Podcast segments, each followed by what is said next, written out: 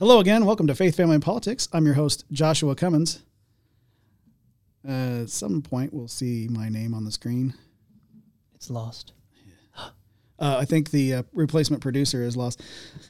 Thank you, Ryan. okay. Uh, and then uh, next to me, uh, almost as always, we have the host of Rodriguez Rants, Louis Rodriguez. What kind of show are we going to have today, Lou? We're going to have a really big show today. And I, I know that you're not only subscribed to this show, uh, certainly, right? But you're, you're subscribed to, to Louis' show as well. And, and make sure that you're following everything Revolver Broadcasting, okay? Because we've got a lot more content coming very, very soon. Now, um, we had to swap out a seat this week, and and uh, we thank thankfully we have a crew here to kind of sit in, uh, even though they're not as talented as you, Sterling, because you're the perfect producer. He's the perfect producer. They tell me all the time. Um, not that's not me saying that's what they tell me. Who? you, you always say that. Who is it? So we have Sterling, Metcalf, Allen. Hey, you got cheers, man. Once in a while is good, I guess. And then uh, next to him, we have a very special guest, and uh, I've been I've been hounding him for a very long time. To to we finally schedules kind of meshed and worked out. Worked out. Um, we got our good friend Coy Hutcherson. No cheers. We've waited a long time for this day. Wow. Come on, Austin, get Just- on it. Just like real life. There's a button. I thought he was going to give you crickets. Honestly, That'd been great. It's Boo! Boo this man. um, Coy, uh, do you uh, currently have any um, YouTube or anything like that going on? No, I'm pretty uneventful. Pretty uneventful. I have nothing to plug. Okay, cool. Uh, there's no problem. No problem with that at all. uh, I'm Ask sure me- the, the no will come. comment. Ask me in a couple of years. I have a gonna a- counseling practice. I'd be like, hey, you can come see me. I'll, Yeah, certainly. yeah. Um, so, since you're bringing the message this week, uh, here you have a, a title for us. Yeah, lessons from a wee little man. I believe that's what it's called. Yeah, Which I, Look at that. I, like. I like the graphic. yeah. That, that was a, that was a fun one to put together. Um, yeah, old, old Zacchaeus uh, hanging out up there in the tree.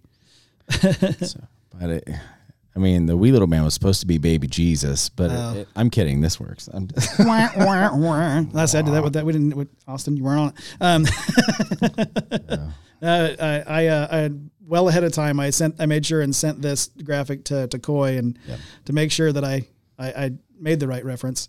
Okay, uh, you can go ahead and pull that down, Ryan. Um, so just before we uh, get into this message, would you mind uh, praying over it? Yeah, absolutely. So, Father, thank you so much for just allowing us to be here. Thank you for the Word of God. And uh, Lord, we just pray that, as you said in your word, that your word would not return back to you void um, with no effect. So, Lord, we just pray uh, that the word will go where it needs to go. Lord, that you will cast seeds and they will find good ground. We pray and we ask this in Jesus' name. Amen. Amen. Amen. All right. That's me ahead. then. That's yep. me. Okay, go ahead and right, go all ahead and kick right in. Right, so uh, we're starting Luke 19, uh, verse 1 through 6. So it says, And Jesus entered and passed through Jericho, and behold, there was a man named Zacchaeus, which was the chief among the publicans, and he was rich. And he sought to see Jesus, who he was, and could not for the press, because he was of little stature. Wee little man. And he ran before uh, and climbed up into a sycamore tree to see him, for uh, he was to pass that way. And when Jesus came to the place, he looked up and saw him and said unto him, Zacchaeus, make haste and come down, for today I must abide at thy house. And he made haste and came down and received him joyfully. And so uh, I'm not going to park here for too long, but there was a there was a few items that really jumped out to me. Um, one, we have this man named Zacchaeus. He's a chief among the publicans. Um, and that day, Rome collected the land tax, but um, there were people that they would send out, publicans that would go and collect other taxes, road taxes, and things like that. The problem was, is that they would also get a little extra for themselves, and so publicans were hated in- in this time. Sound like gangsters. Uh, yeah, maybe. gonna pay this protection tax. yeah, it's like, hey, it's okay. You're gonna you're gonna pay me. So, but he was rich because of this. Uh, but he was curious I mean, here's Jesus. He's gaining in fame, and he's like, I, I want to see him. And so it says he ra- he goes up ahead of the crowd, and he's small. And so it's like, what's he going to do? So he climbs up in the sycamore tree, which, um, you know, if you if you go over, um, if you go over to that way, um, they say like the there's like the sixty foot sycamore tree. It's like this is the tree that Zacchaeus climbed, and Oh, so there's a, that's like a tourist spot. That too. So, um, and so uh, he runs up ahead. and He climbs up the sycamore tree uh, to see him. Guess your wife didn't see the sign.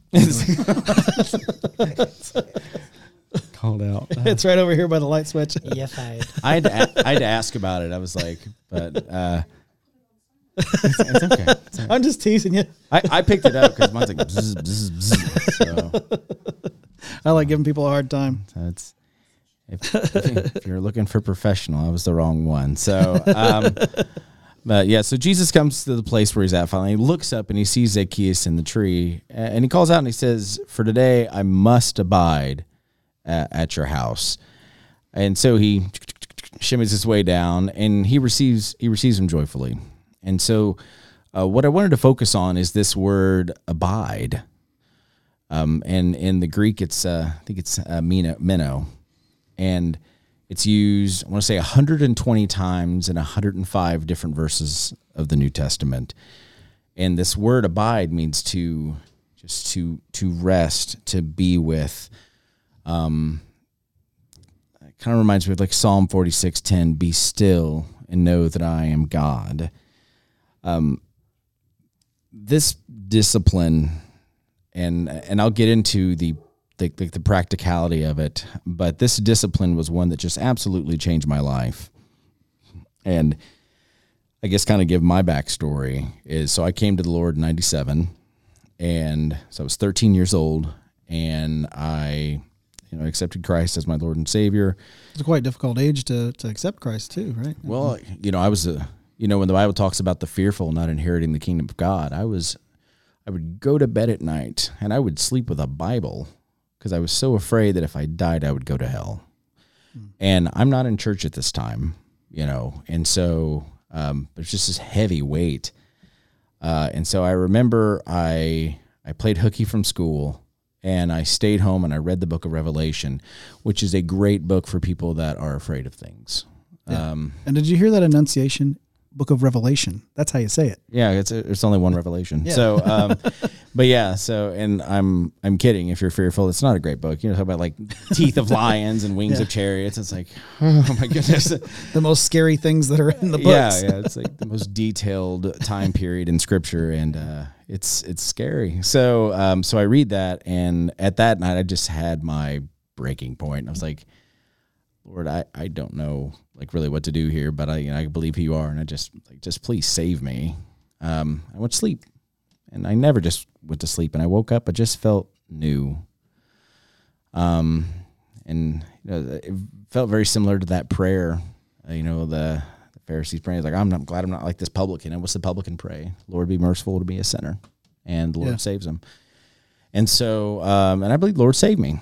And so, fast forward, I'm 17 years old, and I get the call to preach. And so, I preached my first May 6, 2001. I preached my first sermon, and I just thought this this sermon was just going to change the world, and it was not good. Um, it's like you know, imagine someone being 17 and having no experience preaching Yeah. uh, just it wasn't good. But uh, the pastor was gracious and uh, he took me under his wing. I, I've got about four people in my life that they discipled and they poured into me. Uh, Joe Jackson, Don Smith, uh, Bob Toby, and Gordon Gordon Brock. Um, and Gordon comes into this uh, a little bit later. Um, so anyway, um, fast forward from there, I, I'm in ministry. We used to do. Um, my wife Amber, you and Laura, we used to work the bus ministry Yeah, we did. and and it was great. And uh, saw a lot of kids come to the Lord, and so we're just busy in ministry. And so finally, but I it was every weekend. every weekend and Every weekend. we had like midweek training meetings, and it was a lot. But man, that was such a dynamic team. Uh, we went from having nine kids, and all the glory to the Lord. Uh, Absolutely. we went from having nine kids to start to over a hundred in nine months. Yeah, we had to, we'd have to go out with the bus and then come back and then go out again. and and we had to buy a third bus. Yeah. Yeah. So like the Lord just really blessed that ministry. But I- got called to music ministry, and so and that took off. And, you know, we got to the point where we were doing 150 dates a year. I was gonna say side note on that, Coy, with the with those bus ministry kids. Mm-hmm. I still see some of them today that remember us going out and knocking on the doors. No kidding. Yeah. Yeah. They're like, "Oh, you were the guy that uh, you you and Coy, Coy, right?" And I was like, "Yeah, yeah." yeah. So that that that really paid off because they remembered that. Yeah. So God really really moved during that time Yeah, and that's good. that ministry.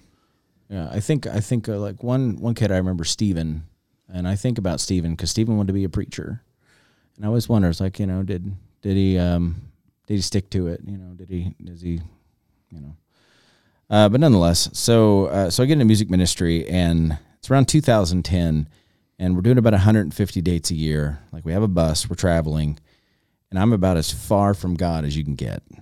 Um, and maybe that's that's drastic. It may not as far as you can get, but as far as I'd ever been. Yeah. So, uh, and one of the compliments I hated to hear, and I would hide out in the bus just because I, people like, "You're so genuine."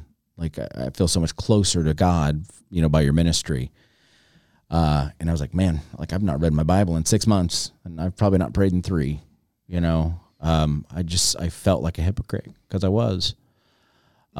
Well, we all are. Yeah, Uh, yeah. And I think it, it just finally got to the point where it was like, uh, so I leave the band, and uh, my wife goes, she's like, "Hey, you said like once you got out of this band, like you would, um, we can go back to church, like because we had two kids at this time." Yeah. Um, and uh, so we had the two kids during the time I was in the band, um, and so, and I didn't want anything to do with it. I was like, like screw Christians. I don't want anything to do with it. I don't want to go to church or any of that. Um, and so for about a year, I would just lay in bed on Sunday, mad at the church, and I and like hindsight, I can look and go, I was just mad at my own hypocrisy. You know, it Yeah. wasn't like the church spurned me any. It was um, I was a hypocrite. I was just, I didn't I wasn't ready to come to terms with that. Uh, but God is gracious. He's long suffering, and and He was toward me. And so my friend Greg invites me. He goes, "Hey, there's this men's ministry that um, it's called Boot Camp, and was Indian Creek. Yeah. And uh, he's like, uh, myself and Gordon wrote this program for men, and we'd like for you to come. And it's like, I, I don't know, Greg. And he's like, it's a place where men can be transparent and open about what they're struggling with. And I'm like, bull. It's like, I know the church, and they're backbitey and they're backstabby. And the last thing that I'm going to do is sitting around in a circle with a bunch of men and talk about the things I struggle with. Yeah. And so I, but you know, I love Greg and I trust Greg. Uh, we were both discipled by Bob, and so uh, as as I'm sitting, I'm listening to Gordon, and I'm the arms cross guy. If you ever seen that, if you ever been that, but I'm sitting there and I'm like, just just say something wrong, like I will just pick it to pieces, and he doesn't. But the message he gives uh, is in John 15, which we'll go to shortly. Um, and he talks about the discipline of abiding. And I had been in ministry 10 years at this point. I'd never heard this before. And completely just turned me on my head. It's like, I've never heard of this. I don't know what this is. But man, obviously, I'm not doing something well with my life. I need to figure out what's going on. So I start doing this practice of abiding, and it completely just transforms my walk. It goes from you know this the God of scriptures, you know, and it's like he's and I don't want to misspeak uh, because I had a relationship with God. It just wasn't intimate Yeah. you know, just genuine, authentic. You know, I go from this nominal Christian just this genuine, deep relationship with Christ. Um, and so when I'm reading through here, and Jesus is calling out to Zacchaeus, he's like, I must abide at your house. I must abide with you, Zacchaeus. And Zacchaeus' response, he receives him joyfully. And so, like, okay, there's something to this, um, this practice of abiding. And so in John 15, I'm just going to read the passage. Says, I am the true vine, and my Father is the husbandman. Every branch in me that beareth not fruit, he taketh away, and every branch that beareth fruit, he purgeth it, that it may bring forth more fruit. Now ye are clean through the word which I have spoken unto you. Abide in me, and I in you, as the branch cannot bear fruit of itself except it abide in the vine. No more can ye except ye abide in me. I am the vine, you're the branches. He that abideth in me, and I in him, the same bringeth forth much fruit. For without me, you can do nothing. And so he's, he's, he's talking about this. I was like, what is this abiding? What are you talking about? And so as he's explaining this practice, uh, like Psalm 46:10 says, "Be still and know that I am God." And First Thessalonians 5:17 says, "Pray without ceasing." So okay, that makes sense. But what is this being still and being being in God's presence? Uh, and he, he kind of goes, it's like it's not a time to give God your gimme list, and that sounds very harsh. Yeah. But there's a time for it. There's a time because the Bible tells us to pray, but there's also a time just to be still. And it's really hard to listen if this is moving. And we're really good at talking all the time, but we're really poor at listening. especially at this table. Yeah. well, well, I, oh, I think at any table. I, I think at any table, um, like people pay buku amount of dollars, you know, to people to sit down for them just to to be heard. Like you know, I, I'm like I'm uh, finishing up my psychology degree, and it's like there's a whole business, and like they're trained listeners. It's like they're they're trained to hear and listen, and not give advice, but just to help them navigate and figure out to fix what's going on. Yeah. It's like we're terrible at listening. Um, it's very easy. Like my wife says, I'll go to Walmart uh, and I'll leave. She's and I'll be in there 10, 15 minutes. And that's that's an understatement. I, I'm, I'm looking at you. Uh, and uh, She's laughing. she's time. laughing, but but I'll get back to the car. She's like, "Well, did you get their social?" And you know that it's the joke, but but I find it's not difficult if you're just willing to listen to people. Like they're willing to talk Yeah. because no one's listening, and and God is the same way. And God speaks in a still small voice, and He's going like, "I have a word for you. I have something to say. Just shut up for a second. Like, mm-hmm. be still. Spend time with me. Like, I, I want to talk to you." And so that practice of abiding is going, God, this isn't a time to pray, but I'm just going to take the word. Because how does God speak to us? He speaks to us through his word. And and so we open the word and we just maybe it's a passage. Maybe I'm just going to read. Uh, my my friend Greg often says I have coffee with Jesus in the morning.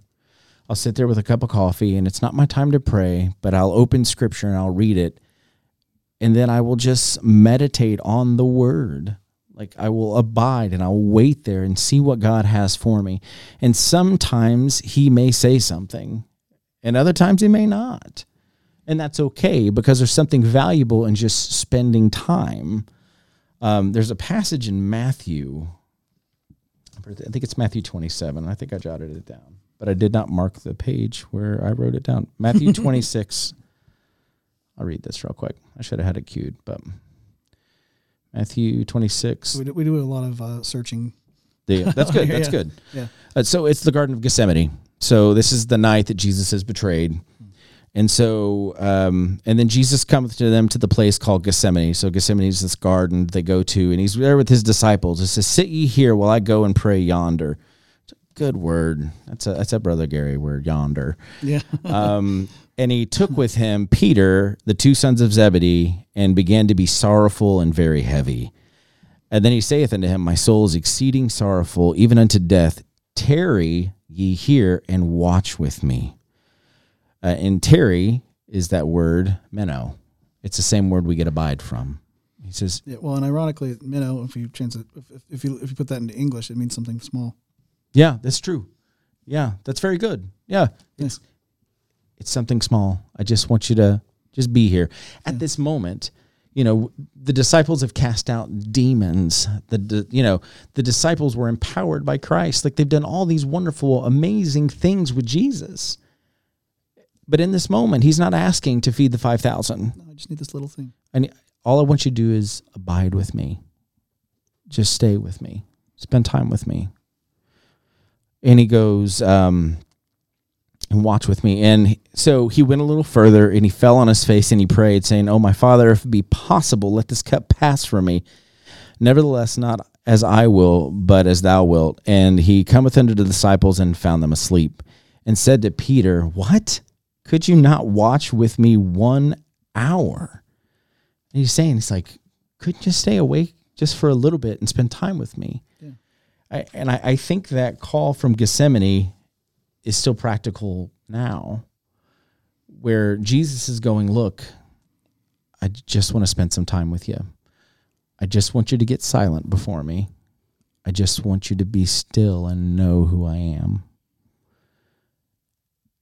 In this practice, and I can say it from experience, and not to say that my experience is worth anything, uh, but to me it is, and that's all I can really speak from, and from other men that men of God that I know that their lives are transformed, and their relationship with Jesus is different when they carve out this time and and I'll say this I have I have taught this message to hundreds and hundreds of men. And at the end you know, maybe uh, it's a part of a lesson structure you know like a boot camp or something. And so I've taught this at boot camp in in Greenfield. And you get to the end of boot camp and you ask men what was the most difficult because uh, you go through multiple uh, applicable, practical uh, applications of uh, disciplines in the Christian faith. It's like, yeah. what what was the hardest discipline? They go abiding. It's like you mean because we we had the seven seven seven challenge, like be still and abide for seven minutes a day, seven days a week for the length of boot camp, which is seven weeks. And it's like, oh, what's seven minutes? And men would say every time abiding was so difficult. It was so difficult to take seven minutes and be quiet before God. Now, I now I'm I'm a believer of you know we our, our battle is not with flesh and blood. It's yeah. it's spiritual. When you start getting to that intimate level with Jesus, where you're carving out this quiet time to hear him. Well, the devil doesn't want you to hear from God. He doesn't want you to be still.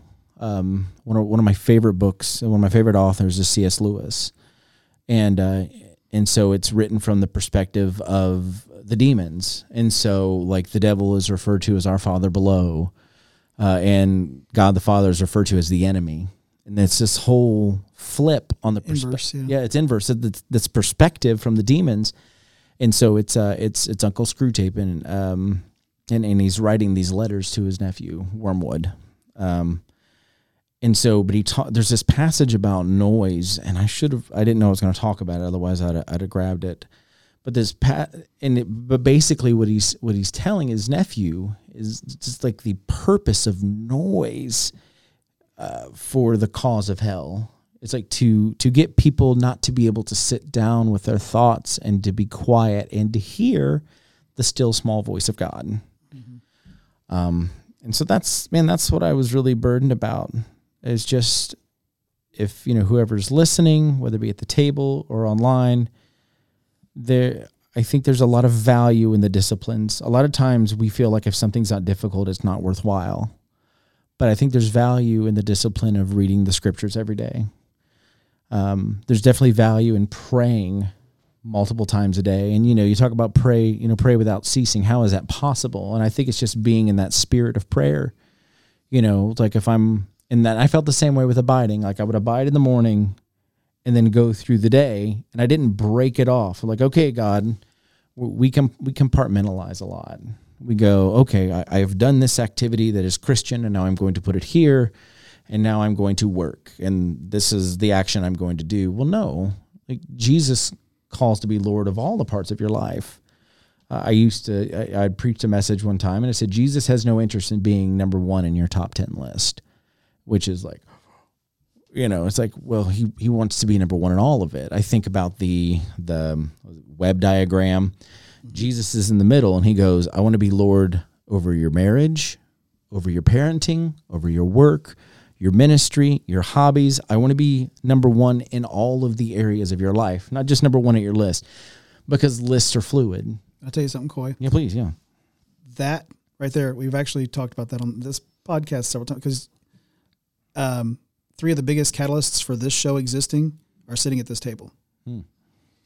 That message from you, because that was a conversation that Sterling and I had about starting this whole thing.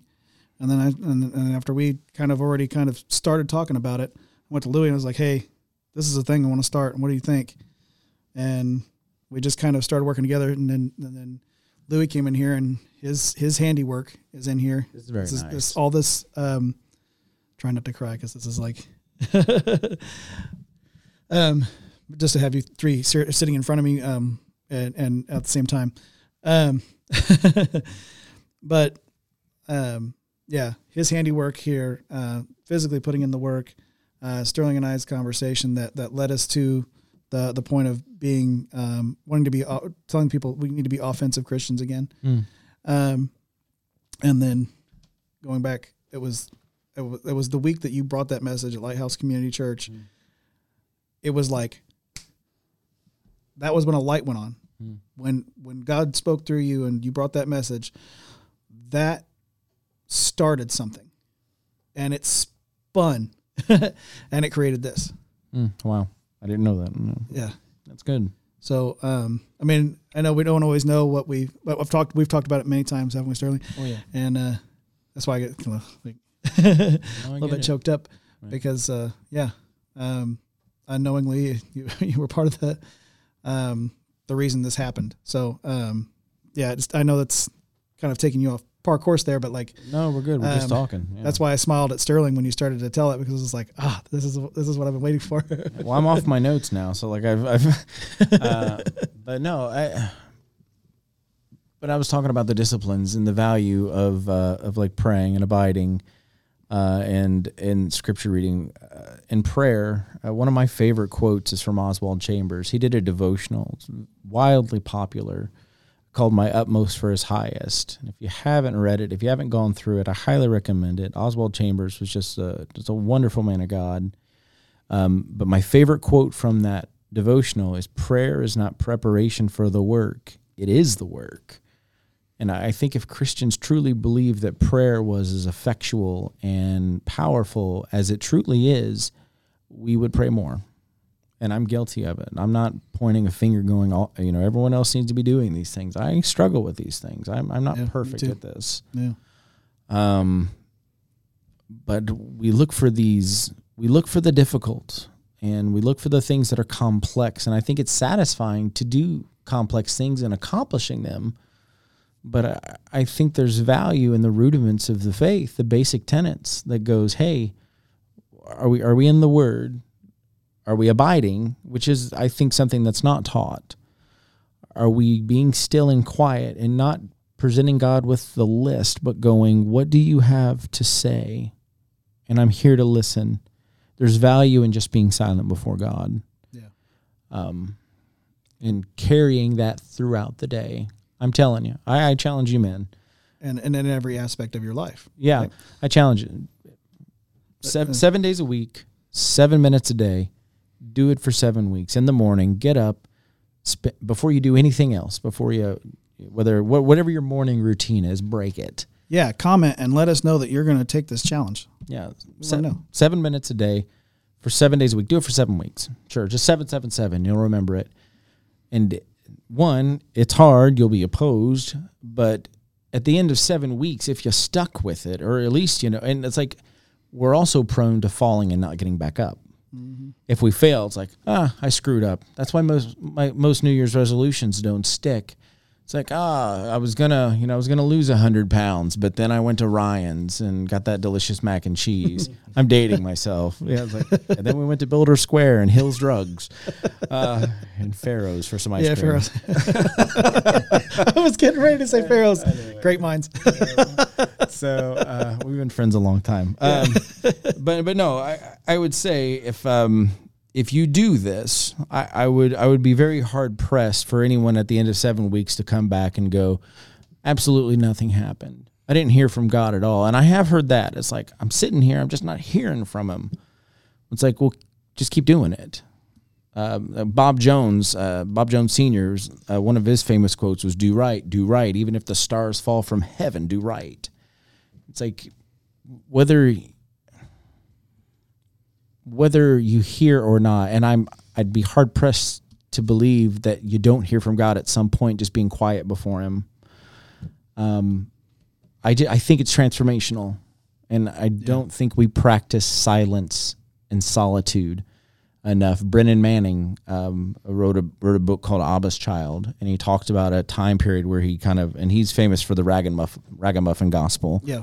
Which, if you if you like Rich Mullins, like that's that's kind of where the Ragamuffin band came from. Great, great film too. Oh, oh man, like that was one I would. uh, uh People's like, hey, have you seen Ragamuffin? They go, no, and I think it streams now for Yeah. free. But It's back, on, it's on PureFlix for sure. yeah, back then I was like, well, it's what's your address? I I, I don't know how many copies of that I bought for people just because I was like, I watched that movie and I sat and stared at the ceiling for an hour and a half, just completely just just uh, caught me off guard.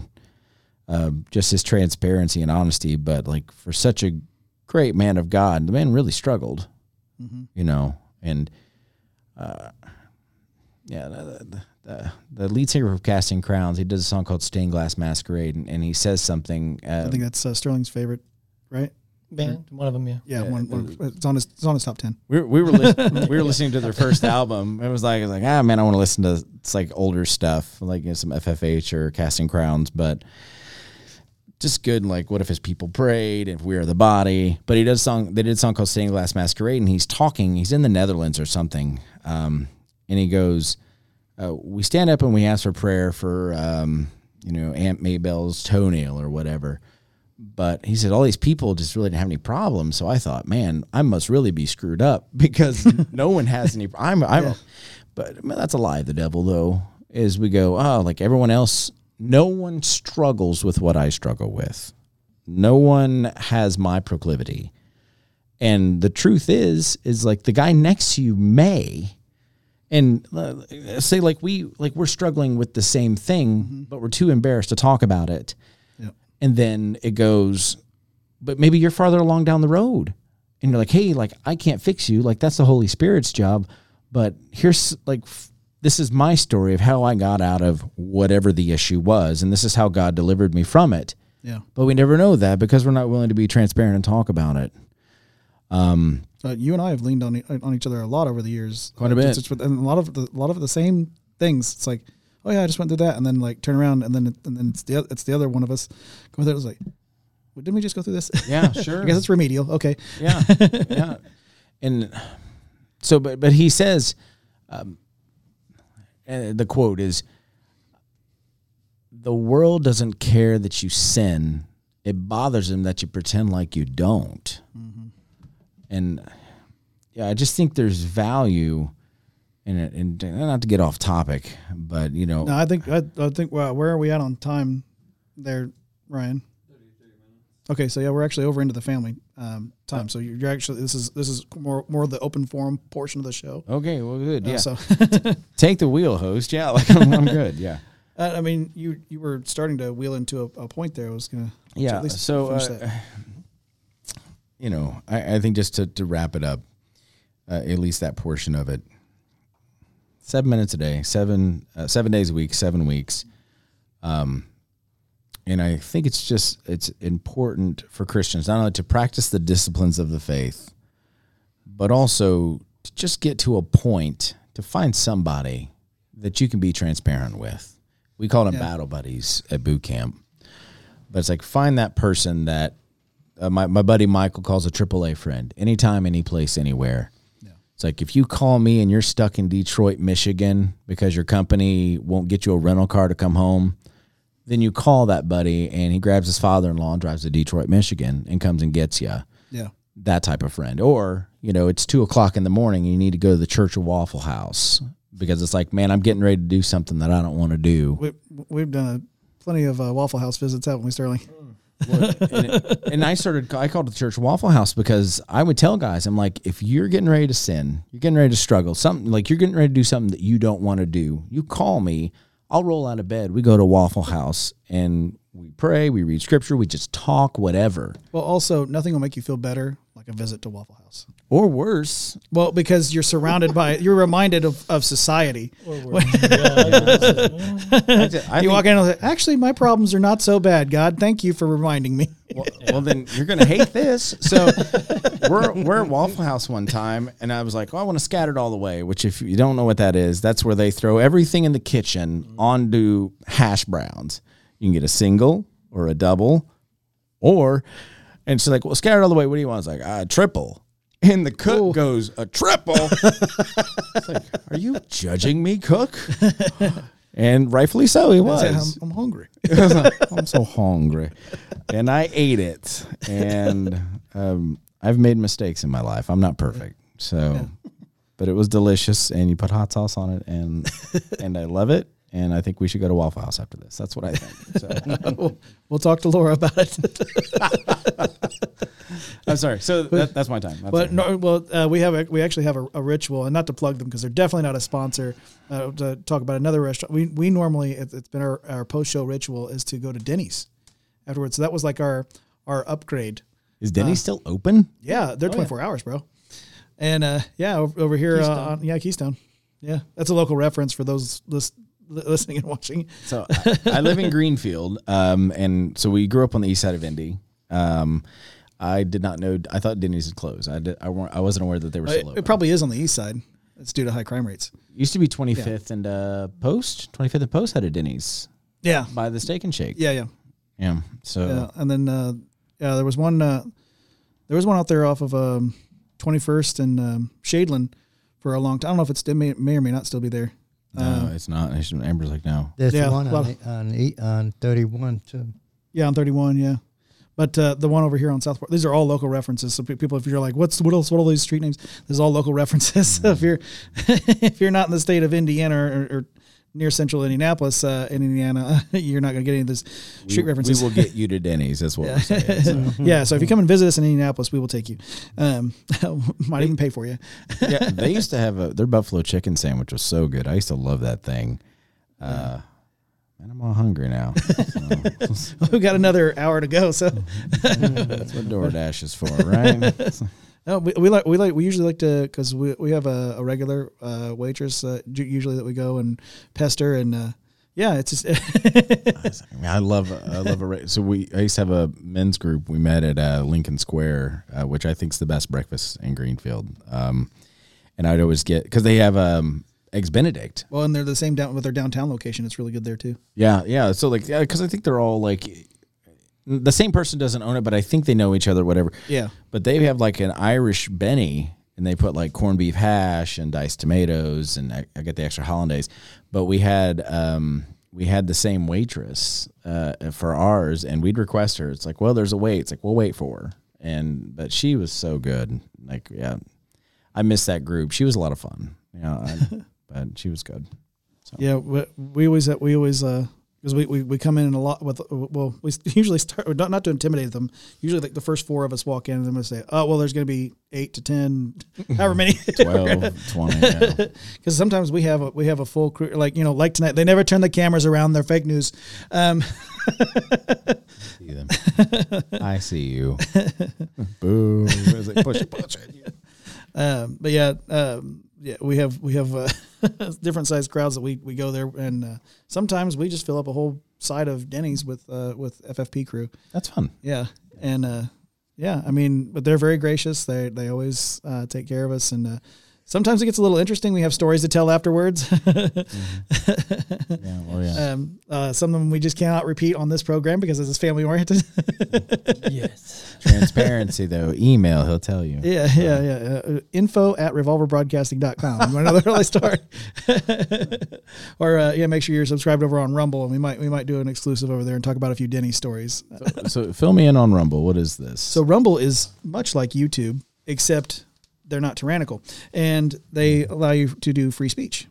okay. And uh, I don't know. Like, do you pay for it, or is it like a Patreon, or Um, so uh, you can't. They they do have uh, pay tiers if you like, but you can just make an account and go there and view as many videos as you like. I've never heard of it. So Yeah, and it's um, uh, it's like I said, it's, it's formatted just like YouTube, but like I said, free, free speech. Okay. So and, and I don't know how much you enjoy free speech. Actually, I know I really, really love free speech. I love being able to say, I like to talk. yeah, um, especially when we can say whatever we want, right? Like um, that was uh, it's a big R God given right, isn't it, Lou?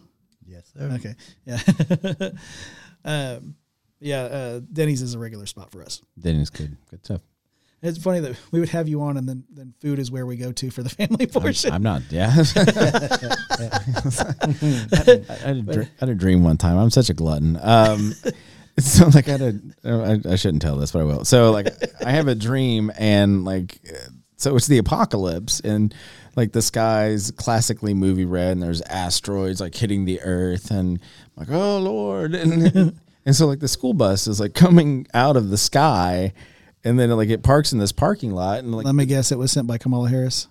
I don't know. It was Jesus. Okay, Jesus is okay. driving it. Okay, good. Then it's definitely not Kamala Harris. Yeah. Yeah, so Jesus is driving it and he opens it up and I'm like, Lord. And so like I get on the school bus and it's like, and then like the door opens and it's the marriage supper. And Ah. I- so and it looks so good and there's so much food. I'm like, thank you, Jesus. And I was like, I don't know, am I glad that he saved me from the apocalypse Yeah. or that there's like all this food? I'm uh I'm a fat, fat man. So Well, we know that there's food in heaven, right? There's plenty of scripture. There's a marriage supper, yeah. So Yeah. I, I'm I've, I've lost weight, so I, Yeah. I'm do, I'm doing better. I'm I'm down 85 pounds from last year. So I, I'm like a rubber band man. I kind of bounce back and forth, and so it, yeah. yeah, I'm mm-hmm. easy to do that. I mean, I I did the low carb thing. Like my friend was telling me about a diet. I was like, man, you look fantastic. What are you doing? He's like, I just lowered my carb intake, and like, man, it just like so I'm down 85 pounds. I feel great, but now I've kind of plateaued. But I've not been, I've not really stuck to it either. So Yeah. Uh, I don't know. well, I tried for a little bit. Actually, I was trying to go to the, the gym with Sterling. And I, I, I made it once. what happened? I don't know. it went off track real fast. He came with us one day and then uh, didn't yeah. the next. and Yeah. The next. So I, what what was he doing? Like, what were you guys doing? Running or We did some. I think it was bikes. We did bikes. Bicycles. And then we did some weightlifting stuff. Yeah. just assortment of different things. And he's like, "Oh, I don't think I'm tired or whatever he said. I'm like, okay, we'll go. We'll go. We'll leave. We'll come Yeah. back tomorrow. Came back on tomorrow. Like, no, I'm too sore. I can't walk and Yeah. something, something like that. Yeah, I was, I was, yeah. Well, because um, when I used to, I used to be. Let's let's put it this way: when you start to get a little bit older, you can't just go back to the gym. your dad would rebuke you over that old comment? You can't just go back to the gym and just hop on the machines that you did before. But me being me, I'm like, no, because I got, I got too much drive. I was like, no, I can do this. I was like, this is where I was at before. These, are- this is the weights. I, I, I'm, I'm gonna do this. I'm, if I'm gonna, if I'm gonna hit, I'm gonna do it right. I'm gonna do exactly what I was doing before. You're about the high school weights. Yeah. And uh, no, I didn't even get close to the high school weights. now the high school weights was way more than I was doing. But where, when I was where I the the the place I was at before when I had been working out steadily and, and had lost quite a bit of weight and everything and gotten gotten down, it's like um, uh, that's where I thought I could just like jump right back in because in your twenties you can. Yeah, for sure. Yeah. Um, but as you approach forty, you, you can't. yeah, it, things don't work well. It's like I'd, I was- well, I did P90X uh, back 2010 and best shape of my life. But uh, like, so at that point, I was drinking a gallon of soda a day, and I don't know how many cherry danishes, and I was like, I look like if Beethoven was a person, just Saint Bernard head, huge. And but I did P90X, and there's no like no caffeine. You know, you could do coffee, but I was like, you know what? And and I was really I was a stickler for the diet and I lost 40 pounds, but I really toned up, changed the whole way my body was shaped. Uh, Yeah. But I remember day two, day three, just migraine headache. I'm throwing up. And I'm like, if this is what eating healthy does to you, then I don't want any part of it. Right. And what I was going through withdrawal. I was drinking a gallon of Dr. Pepper a day. And so, uh, yeah, caffeine is, I love soda. So that's a struggle for me. I I love tea though. Like Earl Yeah. Grey is my favorite. So I have an Earl Grey in the morning and I'm okay. But I love soda. I'm the same way. I love soda. Do? I'm always Yeah. drinking soda. What's your favorite? All of them. Yeah. It's like- No, I, I know your favorite. It's orange Orange, also, um, for Fanta particular, right? yeah, Fanta. They're not a sponsor, by the way. Grape, orange. I love uh, I love grape. grape soda's so good. It's hard to find too. yeah. Welch's used to make a grape soda, and I would drink that stuff up. Fanta, there used to be a Chinese restaurant, uh, Pandas. Remember Pandas? Yeah, You guys- it's good. I remember. It's like three seventy five for an all you can eat buffet, and it wasn't a big buffet. It had everything I liked, like General Tso's and the Rangoon, and but they had Fanta, but they also had the ice cream machine. And so like I'd fill a cup up with Fanta, then I put ice cream in it, and I'm sitting there with a spoon, like have like an orange dreamsicle. I So- like I like the orange Fanta with the raspberry Oh yeah, on the machines. Yeah. Oh yeah, yeah. I miss soda.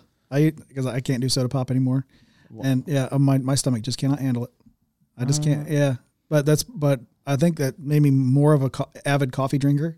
oh yeah. So I'm like coffee, tea, and water. That's that's where it's at for me. And oh yeah, um, and I can't stand. Man, I've tr- Amber drinks coffee, and it's not like she's drinking a gallon of it, but people are like, "Oh, try try this with the frappuccino." Try, and I've tried it, doctored up, and and some people are like, "Oh, there's, all it tastes is cream," and I just taste that coffee bean. Like, Ugh. but I love tea. it's not for everybody. Yeah, It's not no, and um, but I love tea. Uh, tea's really good. Although, I mean, th- there must be some British in you if you if you if you like the tea and not the coffee. Could be. Yeah. Could be. You, you were on you were wearing a red coat when they were throwing the, the tea out on the Boston Harbor. I, I was swimming in the harbor.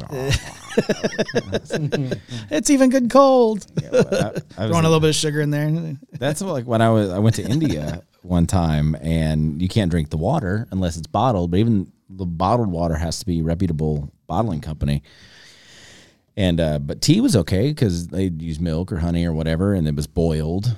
And uh, man, I that oh, and they had a soda pop called Thums Up, and it reminded me of RC Cola. And in the hotel we were staying at, I drank all of it. so yeah, it's just like it was like oh, oh Ron Swanson's like Yeah. give me all the bacon and eggs you have. I don't think you understood me. I said all the bacon and eggs.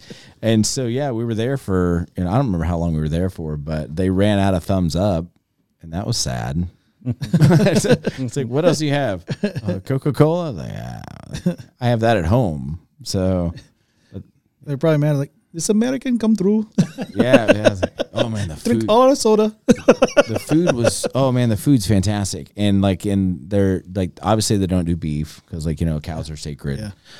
um So it's it's out of my cuisine uh, placement. I would not be able to eat their food. oh man but like they they did chicken but I like they they cook vegetables so well i didn't miss meat and you know I was there for probably a couple weeks and it's like oh man the food was and very warm people i love the people over there um, very warm very kind and man they could cook but i would ask them i'd go it's like how spicy would you like it And- Curry. yeah, and I said, it's like hot as you can make it. I was like, you can't make it hot enough for me.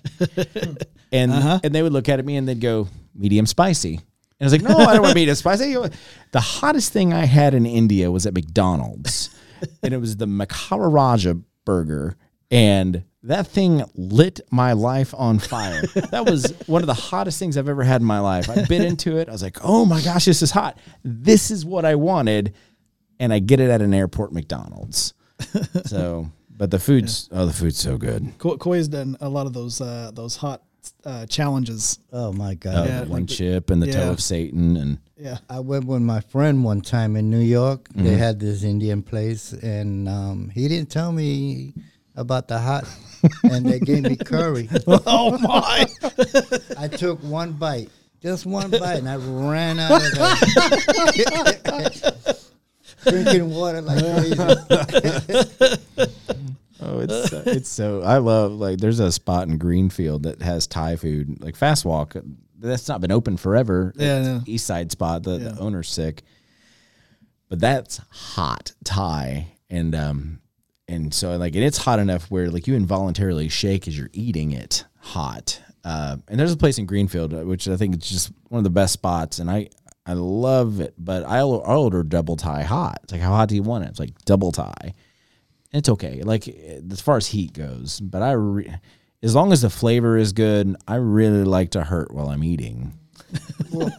so as much pain as possible. Yeah. Glutton for punishment, Please. literally. Please. yeah, Just beat me while I'm eating this. It's And- like, but uh, I literally can eat none of that. If you can't got- do spice. Yeah, because I can't have capsaicin. yeah, it'll kill you. It. Yeah, Yeah, uh, I yeah, I literally would die. I would is- unless unless any of us got an EpiPen on us, then I can do it once. Well, funny enough, uh, I came prepared.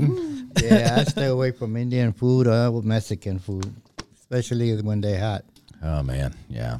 I, they they've got like you ask them in the kitchens, like I, I want I want your hot stuff. Like don't don't don't give me the customer hot stuff. Give me the stuff you have in the you know the the the crisper that, you- that you're hiding Stuff behind the that I have to broccoli. I have to take three days off of work for. Yeah, which I'm okay with. Like, hey, I, The restricted section. it's right. It's like, it's like I, I need to take off work. Why? It's like, well, I just saw God. He came in a bus. it, came, it came in a bus. Funny enough, I was in the bathroom. Jiminy, this has gone off the rails. I'm sorry, you're not. That's all right. That's- This is what this is what the family portion's supposed to be. Uh, just um, having fun and and you know, um, sometimes it's stories and sometimes it's just talking about Ridiculousness. yeah, all of it. Uh, where where are we sitting at on time, Ryan? Okay, cool. So we got a few more minutes. Uh, These are pretty. I like this. Where'd you get this? of those, that's all Laura. Laura made this. No, she she Yes. per- You're just supposed to say yes. Yeah, yeah, she made it. I wish I could say that she did. Uh, no, she she purchased them. I, I don't know where she purchased them from though. Uh, uh, for you audio listeners, he's referring to our um, Those- that's- coasters that we have in studio here, and they have a, an elephant uh, on them, and, and it says uh, "Truth, Freedom, and Love." There was a so when I um, I was at the airport and I was getting a sandwich for going to India, and the person that was making my sandwich, she goes, um, "It's like, oh, where you going?" It's like, "Oh, we're going. I'm going to India." She's like, "Will you bring me back an elephant?" and I was like, "Yeah." And so like I'm over there, and I didn't shop much, but I went to this market, and like the people I were with, like, "What are you doing?" It's like this girl asked me for an elephant. It's like, "What girl?" It's like the girl that made my sandwich in Indy. And so it's like, what are you doing? It's like, well, I told her I'd buy her an elephant. So I buy this little elephant, and like we get off the plane, and she's at the sandwich shop. Yeah, And I go up and it's like, hey, it's like, uh, like I'm the guy that was going to India. She's like, oh, that's cool. How was your trip? It's like, it was great. Here's your elephant, and she's just shocked. She's like, what? and like, I still keep in touch with her today. Like, she's moved Nice. out to Colorado, uh, just living an awesome life. But uh, yeah, it was just one of those. Like, I don't know. I mean, she may have not even been there, but like I was. Yeah. Anyone that knows me, I'm very. I can get tunnel vision. I get pretty focused, and it's like if I didn't get anything on that trip, it was like I'm getting this elephant. so well, and that happens to be my favorite animal. So, um, for those who are watching us on video, um, we do have like, like especially that that table behind you there, Coy. There's the elephant there. There's the elephant on the bottom shelf. Um, Yeah, there's there's quite a few more that are kind of gemmed around the studio here. Oh yeah, uh, Austin what's the story with this? Audio Austin said that he li- his mom likes elephants as well. elephants. Yeah. Um, that one, I think my aunt Sally got that one for me. And then you find out it's like Aunt Deb, and she's angry because it's like oh, I got you that. I definitely have no aunt. I've- She's disowned. pretty sure you. my aunt Sally got me that one. Um, I think that there's a I'll reach for the- whatever. There's there's one that looks like a candle. Um, I don't know if it's still over there or not. Is this it like maybe I, be, I Spy got like secret elephants? Or? it may it may be it may be off off the table currently because we sometimes Was I rotate things. Uh, but I know the, the big one on the bottom shelf there. Who said white elephant? That's funny. That's funny. So, uh, the the big elephant on the bottom shelf there, um, that one came from my grandmother. Uh, she got that at the Indianapolis Zoo. Oh, d- d- now my cousin works at the zoo. This is cool. Yeah, thanks, Grandma. That's cool. She, I'm pretty sure she hears you in heaven. Um, Sorry about that. Yeah, thank you, listening. Grandma. Yeah, my- say hi to my grandma. yeah, yeah, yeah, cool. I'm sure she will. What's that? Got the candle. Oh, yeah, that is the candle. Did it not? Did it break? No. Okay. Yeah, go ahead. Go bring, ahead. bring it on, Come on, in. come on, yeah. in. Come on, in. Come on in. You're all right. You can be on camera, Austin. Yeah. Now everybody knows. Yeah. Uh, that that one there, uh, that candle uh, elephant came from my cousin Katrina. It's cute. I like this. So what's what's the deal with elephants? Why do you like them? Um, it was my very first word. Is it was it really? Yes, you can ask my mom. She can verify. Um, That's cool. Okay. and uh, I, I just I think it's because they're strong, they're loyal, they never forget. It's just like characteristics that I always thought that I would want to embody. Um, I'm I'm hoping that I'm doing a decent job at it. yeah, well, that's cool. I like that. So do you like Dumbo? You like? uh The Dumbo's like well one exception. I'm like, eh, It's it's it's not stellar, but yeah. yeah, Just a big ear thing. Yeah. So it's, it's, it's like this elephant looks weird. He's, he's an outcast. I don't, I don't relate to that at all. Yeah. You should love Dumbo. I was popular. What? no, Dumbo should get his act together. that's right. This could- is he- this is cool. I like this. Um, yeah, my cousin, Katr- like I said, my cousin Katrina got that. For, I, I don't even remember when when that was. Um, uh, yeah, but all the all the a lot of the all this stuff in this are just about. wow. Good Sorry. timing there. Sorry, sorry about my memory. I can't I can't remember like the elephants. I'm sorry, but uh, anyway, uh, uh, just about everything uh, in the in the studio here, just about everything has has a little bit of a, a story or, or, or background. Um, like um, uh, when you were doing a walkthrough earlier here with me, um, this uh, picture here above my head uh, the of the skull. The reason I know a lot of people I hear a lot of people complain, especially the ones that are um, o- over 50 for some reason they have a qualm about the skull the skull picture actually came from our good friend bo who was on episode 2 and 22 Oh yeah, I love yeah Bo. and um, so this means a lot to me he's a very good friend and, and i love him to, dearly um, Yeah, and he probably just he just freehanded that. Like Bo's a really talented artist. he made this one specifically for me That's very cool. um, Did he tell you what it means? uh, no it just uh, he just uh, he was he was uh, drawing a skull one day and he said this is for josh so and it turns out here it is you know Yeah, I can see it. yeah Yeah, I like it. about, about pretty similar right A long on the likeness yeah On Point- the on the inside, uh, like pointed chin i guess yeah it's pretty sharp strong jawline. Got about the same amount of hair. and the uh, the guitar over my my head here behind behind me. This is for my good friend Daniel's father, who um who recently passed. Yeah, yeah, Um, yeah. So yeah, uh, prayers for Daniel. Um, yeah, he's bass. He was a bass player. yeah, he was a bass player for many many years. His his father was, and um, and then I was hoping Daniel would be here tonight. oh man, I, uh, I it's hard to get him out of the house. Is it? Yeah, Yeah, I've lost a parent. It's it's difficult. yeah. So Well, maybe one of these times we'll we'll get him here. We'll, we can drag him kicking, screaming. Uh, yeah, Um, and then over your head there, uh, the the Elvis Presley picture that came from the man sitting right next to you there, Coy Sterling. Um, good taste. Yeah. It was on my porch. Someone dropped it off on my porch when we first moved in. Just dropped it off. Have no idea who it was. Didn't get to see him. Just heard it go. What's that sound? Went to the front porch and that was there. Yeah, you remember that time in New Castle? I'm pointing to my wife. Like we were getting rid of a baker's rack, and this this guy pulls up, and uh, there's a lot of scooters in New Castle. Um, and this guy pulls up on a scooter, and he's like, uh, "What are you guys doing with that baker's rack?" And we're like, "We're getting rid of it." He's like, "Okay." I was like, "If you want it, you can come bring a truck, come back and get it." They had wheels. this guy grabs the rack. and that happened. Yeah, it's like, thanks New Castle for the memories. Well, it's gone now. I mean, he, he- he- took it. I was like, it's like I thought he was coming back with a truck. No, that that scooter had a purpose, and he used it. So He really racked up the power there. there's a bar in New Castle called Scooters. There's like there's so many scooters in town. I can, I can't imagine why, but you know. I guess we can shelve that part of the conversation now. And uh, nothing. Okay, Did I miss it? Did I, I let's missed it. shelve that part of the conversation now. it's Oh, unacceptable. the, the dang it. it's a pun, and I missed it. you get one, Josh. That's it. Oh, Just one. Dang it! I missed You it. crossed I'm, the line. I'm, Austin didn't. I'm sorry. Hey, Austin didn't give me crickets, so I guess it was all right. That was decent. No. Went over his head. What's that? Oh, he doesn't know where Just the buttons. test the buttons out. Well, Yeah. I'll wait. Yeah, you can, you can test a few buttons. We got like, f- you know, thirty seconds. So. Yeah. Just find a button. Ah, see, find the first try. See, Eh, it's too late now, though. I got away with it. Just timing code. Fifteen minutes from now, you just push that, no matter what speaks it. Middle of prayer. It's like, well, the Lord liked it, I think.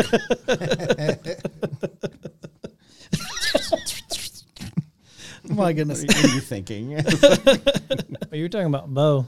When you when you talk and your mannerisms and your hand, you, it reminded me just of Bo. Bo, I'm yeah. like if you and Bo in the same room, it'd be hard to tell you guys apart. That'd be fun. Bo is he's fun and like the and his theology is like he's like he- Calvinist. yeah, but he's he's a he's a whip man. Like if Yeah.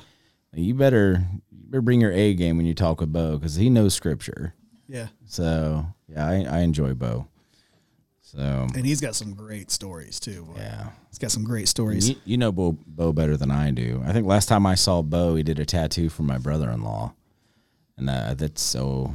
It's probably been a decade since I've seen Bo. Like I keep up with him on Facebook, but Yeah, well, we'll have to we'll have to schedule it out or something. Make sure that like when you come back that we we have him somehow try to figure it out. man, that'd be fun. That'd be Yeah, great. That'd be a good theology session. I, I think we would have to just know that we're going to record for four and a half hours and then to be okay with it. on this week's episode of Faith. they never get past, past that because you guys would just start talking. Yeah, yeah. Seven days later, we get into the, into the family portion.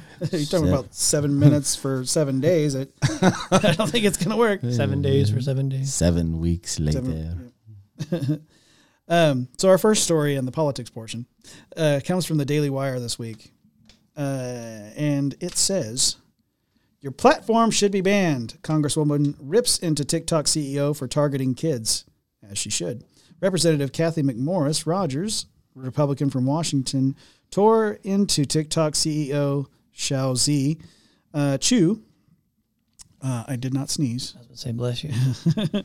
uh, during a Thursday morning hearing, accusing him and his company of targeting American children and feeding data to the Ch- uh, Chinese Communist Party. Rodgers, who uh, chairs the House Committee of uh, um, on Energy and Commerce, held nothing back in a blistering opening statement, saying that the platform specifically and intentionally targets children outside of communist China while protecting their own children from the platform's harmful content. Uh, she said, quote, Mr. Chew, it's hard to say his name without laughing. Mr. Chew, you are here because the American people need the truth about the threat TikTok poses to our national and personal security. Rodgers began.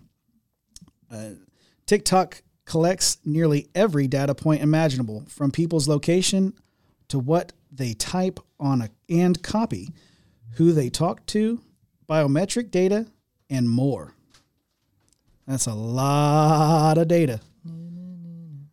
I see, see I see Coy's eyes just like getting larger and larger and larger as I was listing things there. Um, He's yeah, an avid. TikToker. Yeah. I mean, he's on it 24 7. I didn't know. he knows me. It's not allowed in this studio. There you go. Say. Uh, Rodgers argued that TikTok and communist China used the app and uh, the access to data that it provided uh, them to manipulate American culture, which I believe it has. Uh, adding that uh, she did not believe those in control the, uh, of the platform would ever embrace or align with American values. Quote: She said, uh, "We do not trust TikTok will uh, will uh, will ever embrace American values, values for freedom, human rights, and innovation." TikTok has repeatedly chosen the path for more control, more surveillance, and more manipulation. She continued, Your platform should be banned. Thoughts? Should TikTok be banned? I think so. I think so. I think it should be banned. They um, they are collecting a lot of information about us. They are learning a lot about us, and they might use it against us later on in life. And the way um, we're having problems with them, you never know. They got all our information and everything. Yeah, and it turns out Edward Snowden was right, right? hmm And ironically, has to stay in Russia while. Because he told us all about it. He told us like, "Hey, they're they're collecting your information." I mean, this those this that was our own uh, data collection agency known as the NSA, um, collecting all of this same data. Uh, who, who knows if they use it against us or not? They do. Um, uh, there was there was some something else in here for a second. I don't know what happened. Weird draft. Yeah. That's strange. Uh, like maybe it was just a door closing. I don't know. Uh, no buttons. He's looking at us like, no, I was like, what? Not today. But uh, yeah, uh, uh, I think I think this thing should go. It's teaching children nothing but uh, bad things. Uh, from what I've seen, it has changed the culture. I think that this um, this entire idea of the uh, the transsexual movement that that would all. I mean, if it, ba- TikTok were banned tomorrow, that would disappear overnight. I mean, almost overnight. I think it really would because um, you see so many people um, on there advocating for it and pushing for it, and then and then not only that, but people in that so-called community, just the trans people. I'm not talking about the the previous parts of that acronym. Um, that they want to talk to kids in particular. Why do you want to talk to kids? Go ahead, Sterling. Well, I, I've I've said it before. I think it goes back to teaching them while they're young. You know, biblically speaking, it's the same thing. They're just doing it on the other side. It's the inverse, right? What we talked about in, in your message, Coy. Is talking about the inverse. Mm, okay. Yeah. Of them, want, it's instead of reaching them with the, the how to think, the 66 books of truth, the how to think, and that being their basis for how they approach the world, um, they've got um, They're being fed 30 something else. yeah, 15 to 30 seconds of video, uh, vi- a video each th- each time, and they're just scrolling through it for about four and a half hours at a time. Usually, a lot of these young kids, and all they see is these adult uh, people saying that they were were assigned at birth the wrong gender. Uh, they don't believe that God make them, made them beautifully and wonderfully uh, as they were, and that they need to train they need to change what they were born. as they are. Yeah. And that these young kids should probably be doing that too because they're likely um, not being taught right by their parents. And they direct, they always, uh, almost, uh, not always, but they, I don't want to use absolutes here, but they, they quite frequently, that's probably the best word for it, quite frequently speak directly to children. I don't know if I so any reference for that. I, I have no uh, again like I, if unfortunately this this portion of the show is probably going to be pretty quiet on this end because like I'm I'm pretty apolitical um but also like I don't watch the news Yeah. um so it's I I I don't know if blissfully uninformed or just ignorant maybe Yeah. probably more the latter um but yeah just I I kind of just Well, I'm, focus in on the stuff that I have to deal with on a daily basis like I'm yeah. Well, I'm guessing your, your kids are probably not on social media. Uh, no, um, like they just um, recently got phones, um, but that was just for the, you know, they're busy in sports, Yeah. and that's like, that's insane. You know, like marching band and tennis and all that, and that That just takes up all their time. a lot of it. Like That's good. especially Greenfield's like marching band program. Like they're really good. They were back to back state champs, and then they got third last year, and it was third place, and then a tenth of a point from second, and a third of a point from first. Wow. So very tight. But yeah, I mean, between my undergrad and kids and everything else, you know, ministry and everything else that's going on, uh, man, I got my hands full with life in Yeah. general. So, um, yeah, so I just, yeah, I don't know. Like, Well, da- dad, dad's pretty plugged in news wise, but I just, uh, I've probably been unplugged there. I'd say probably the 10, 15 years. like I said, it's a good thing that there's a show like this that you can, you know, listen to at least get a few news articles here and there, right? That kind of Yeah. uh, go into your ear. And um, well, in this particular, because you think, uh, well, and and the angle here that the, the congresswoman is actually talking about is is them, you know, not not only are they collecting data and giving it to the government, but my biggest focus, I guess, is also the kids, Mm. because uh, although I have none of my own, I do have nieces and nephews, and I, I know, know plenty of friends and family that has children, and I hate for them to have to grow up to uh, be basically programmed by this it, um, this application on their phone. Confusing the kids. It rewires their brain. I mean, um, imagine how we normally consume media, right? If we watch if we watch television or, or, or read a book, it's it's long form Mm. generally, right?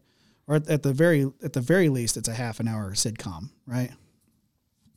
But this platform in particular, the the the videos are under a minute for the majority of them, and these kids scroll and scroll and scroll and scroll and scroll, and they can just they can just push it up and go to the next video, go to the next video, go to the next video, and it's that dopamine hit. that dopamine hit, that dopamine hit, that dopamine hit. And that's what they know. And if you take the phone away from them now, it's like a drug. Um, I remember I actually I actually had the uh, TikTok on my phone for a time, and Shame. Exactly, I know. and I, um, uh, but once once it was gone, for that first few days, I uh, I went through what would would have been similar to withdrawals. I was going to ask, like, so do you do you believe that it is um, like kid? Do you believe the the problem is kid exclusive, or do you believe that adults also struggle with the issue of just um, constant influx of? Uh, Constant dopamine hit, right? Like that constant need for it. It Yeah. permeates Yeah. all ages, I would say. It's similar to drug use. Like I said, I mean, I, I, I had, I had, and you know me, I'm I'm very um, extroverted. oh yeah, but um, no, no way at all, right? I don't see it. that uh, using TikTok, it actually shut off some of that because um, if a conversation didn't start immediately giving me a dopamine hit, I'd be like, "Oh, this is this this conversation's gone on too long. I need to move." so you felt like on. it, it affected your attention span. Yeah, and I already have ADHD, so my attention span's already as short as it can be. Yeah, Um, letters. Sterling's funny. He's very funny. Yeah, uh, and my, my attention span is, is generally only about uh, 16 seconds. So if you can hold my attention, then you're, you're saying something interesting. Um, but once I got once I got rid of that um, that awful TikTok, and, I, and I'll, I'll say it's awful, um, I, I, I found myself having to reteach myself to socialize once more, hmm. and it was it was a bumpy road to get back to just socializing. And then I can just imagine that with a kid whose brain is much more malleable than my own. Hmm. Right? I mean, could you, I, mean, I would hate for you to th- hate to think that any one of your kids would have to, you know, Dad, give me my phone back. I have to have my phone back right now. Hmm. Why do you think you need to have, have your phone back? I was watching the, you know, 50th video on, you know, this, you know, that, the other. I don't, I don't think it's foreign. Um, like I think about when and I, I I don't know how old you are, Sterling. I'm guessing mid twenties. Yes. Yeah. Okay. you look marvelous. Uh, but uh, Thank you very much. but but I, I think like when we were younger, um, video games Yeah. got some very similar. Um, I I remember um, I love role like RPGs. So I remember like Super Mario RPG, Knights of the Old Republic. I so I remember this. Like I tell myself, but I was married at the time, and um, so got an Xbox, like original Gen One Xbox, and I love Star Wars. And so like I'm playing Knights of the Old Republic, which I, today I still think is the best video game ever made. And so I'm playing it, and Amber would come up and go, "Hey," and she would bring me food. Yeah, First thing, I'd come off from work, and boom, that's where I was. She'd bring me food, and then she'd go, "Hey, I'm going to bed." I'm like, "Okay, I'll be right there." And then I beat the game, and then the game goes sixty hours, hmm. and I'm going, "Oh my gosh!" And it dawned on me, I'm going, I completely neglected my wife, and it unplugged, threw everything in a bag. I went to GameStop, and you know how well they pay you for games. um, I think I got forty bucks for a stack of games in the Xbox, but it was like, but it was an epiphany. It's like, and it wouldn't be the first time that, um, you know, I just didn't do right by Amber. Uh, but that one was like a slap in the face, and I I didn't realize it until that point. You know, I was just so sucked in. So I, I don't know necessarily, and I, I don't know much about TikTok or anything, but uh, maybe the medium changes. But we dealt with it when, and you know, and uh, you may have had something similar when you were younger that just grabbed for your attention. I know my dad loves television, and um, and I remember back in the day, like VCR in this room was recording this, recording that, or uh, Dad loves Young and the Restless, and so I had to catch his stories, and but almost is like man, like oh, I was like man, Dad's really addicted to television, or we were addicted to television. So maybe the medium changes, but Well, th- this this one's even worse because it it goes by algorithm. okay. So it it finds out what you like. I put that in air quotes because very very, very purposefully because it then starts to um, suggest what you should be watching. So as you scroll, these videos get more and more and more and more deep into that subject matter. Hmm. So it tends not to go so positively. So it's in, it's intelligent to uh, artificial intelligence, but it's Yeah, okay. and um, It usually gets darker and darker. It's and like darker. It's a hole you can't get out of, or hard to get out of. Yeah, and I even heard I heard a minister uh, speak speak recently about um, um, it was it was actually he was uh, it was on uh, the show uh, Michael Knowles. He did a um, he's from Daily Wire. Okay. He did a uh, interview with an exorcist, and he talked about how he was on. Uh, uh, it was it was it was either him or, or someone he knew. I can't I can't remember the exact details, but someone uh, someone was on TikTok, and um, or no, it was the it was another AI program. It was another AI program, but it's very similar to TikTok, where it was it was very intuitive, um, and it was a painting program, and he asked it to um, to paint some some celebrity, and uh, and they said, okay, well now now paint the opposite of that celebrity. Well, then it painted some weird looking old lady that was uh, um, very like grimace looking and and and uh, demonic looking and it even gave itself a name. I, I can't remember the name what the name was. Uh, not important for for demons' names to be spoken on this show for sure. Um, but then it said, "Okay, show me the opposite of this." It shows pictures of heaven. And so then it said, "Okay, now show me the opposite of that." And this demon shows back up, and it's got a look of disgust on its face, like the demon had just been shown heaven. Interesting. and it, it would continually pop up. I'd be interested to see that article. Yeah, that's Um, there, there's an there's an entire interview. Uh, Oh, it's an interview. It's an interview yeah, yeah, between yeah. Michael Knowles from Daily Wire and and, a, and an exorcist. It's very interesting. Um, yeah. I, I, I don't. I think especially in in um, in Western culture, um, I, that's something I noticed in India. Um, you don't find non-religious people in India, like you know, like whether it's Hinduism or Islam or, or Christianity, whatever the case may be. Um, where we will scientifically kind of explain things away. Um, the reality of a spiritual realm and a spiritual battle is very real over there.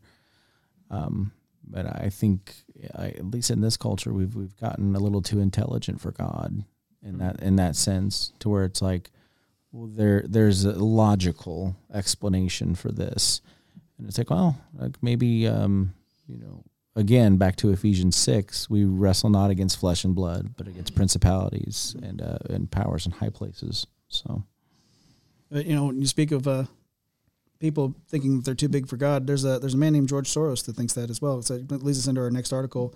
It's coming from the Daily Fetched. Um, uh, they they cite MSNBC criticizing George Soros is dangerous. Just it just so happens that George Soros uh, is one of the world's largest donors to the Democrat Party and a lot of um, very nefarious people within uh, government and big business, and um, he's just he's just not he, he looks like the I'll- I'll show you the picture of this this man. Have you ever seen the Emperor in Star Wars? Palpatine. Does he not look like if you just put a hood over his face? Okay, um, so this this is what we're dealing with, and it just so happens he looks just like that. um, so If you don't look at him at all, he looks like somebody else. You said put a hood over his face. Like, Oh yeah, that's true. Oh, true. Um, uh, an NBC, um, MSNBC panel discussing former President Donald Trump's potential indictment uh, veered off the subject to Jo- uh, George Soros, warning it is dangerous uh, for anyone to uh, to the um, to talk about the left wing billionaire. Um, Joy Reid turned to uh, that's one of their hosts, former CIA officer uh, Tracy Walder, and said the fact that uh, they keep uh, throwing George Soros's name. Uh, we've we've talked uh, a lot on, on our show meetings, and it's definitely it definitely feels like a dog whistle that is dangerous. Uh, she said it absolutely feels like a dog whistle that's dangerous. She said, "Look, most of the most of these groups, the Oath Keepers, Boogaloo Boys, that is a real group. Proud Proud Boys, they all subscribe to what uh, what you're all referring to as a great uh, replacement theory." Uh, she says that this is uh, why we see these uh, spikes in racism and anti-Semitism. They are uh, ascribing to belief, and it's stoking this division. Um, she then falsely claimed that Trump has, for multiple years now, called for a civil war, which that's never been true. Not once. Um, you can go back. Anyone wants to do their own research. He's never once called for civil war. Not not a single time. Um, but the fact that they're claiming that you can never talk that, that you must automatically be racist because you're talking about someone who happens to be Jewish makes you a bad person. You're automatically anti-Semitic. It's like no, he's he's donating to all the people that I know to be truly awful in office, truly awful in um, finance, truly awful. He, he's not a nice man. Um, he's part of the World Economic Forum. This is a group that says uh, they have they have an agenda. It's, uh, it's called the 2030 Agenda. You also can look that up. Look up the 2030 Agenda, and the 2030 Agenda is where um, they've decided that you will own nothing and be happy. You will eat bugs and you will be happy. Um, there's a whole laundry list of these things, and these people don't hide it anymore. They're extremely. I, I would call. I would go as far as to call them satanic. Um, and they don't even hide it. Um, their their ringleader uh, is named Klaus Schwab, and he sounds like he sounds like the villain of the story automatically. He's got this thick German accent. And not to say that all Germans are bad, but Klaus Schwab sure is. He, if there was ever an embodiment of evil, this man is it. Um. So yeah, what what do we think about old George Soros, Louis? I'll leave it to Sterling. Yeah, I don't know. He just he seems very questionable. He seems like he's got excuse me. Seems like he's got his hands in way too many pots that are not good. Um, and it almost reminded me of like the big names that quote unquote run the world. Mm-hmm. He seems like one of those guys, whether he's one of them or under them, but he definitely seems like one of them. He sounds like another Hitler to me. He's he's uh, um, he's definitely part of that same vein of people. I, I would put him in that that level of evil. Uh, in my mind, uh, every time I've I've seen this guy's talk, every time I've uh, uh I've seen what he donates to, it's just like oof. And he and he only ever talks ill of good things. Um, and and uh, e- even though his uh, genetics say that he's uh, Jewish, I, I don't think that he practices a bit of that. So, um, just awful, awful man. Um, but uh, it spoke about the indictment in that previous article, and uh, that's the that's we started a segment last week, uh, Coy. Um, it's called "Letters from Trump," and uh, that's because I, I do a pretty decent uh, Donald Trump impression. I don't know if you know this; it's pretty good. Um, it's pretty fantastic, uh, if I do say so. Um, so, coming from Fox News, um, they asked, "Would the Trump indictment help or hurt former president's 20, uh, the former president's 2024 bid to win back the White House?" Former President Donald Trump would uh, make history again if he were to become the first president to be indicted in a criminal case. Uh, while an indictment for an, an, any alleged crime and whatever arrest or court hearings accompany it may sound like a, a death uh, knell for um, death knell, death knell uh, for a politician on the ballot, Trump is far from a normal politician. Uh, the former president has long thrived on chaos and turmoil, and he's he definitely does that. he successfully portrayed himself uh, to his supporters as a victim of the establishment, known as the deep state. We were just talking about them. George Soros is part of that, uh, and liberal forces. That's exactly the picture he's painting repeatedly since uh, recently warning of his looming indictment from Manhattan uh, District Attorney Alvin Bragg for his alleged involvement in hush money payments to adult film actress Stormy Daniels ahead of the 2016 election, who said she had a sexual encounter uh, years prior uh, with Trump. Trump denies having sex with Daniels and said any payments to her were unrelated to his campaign.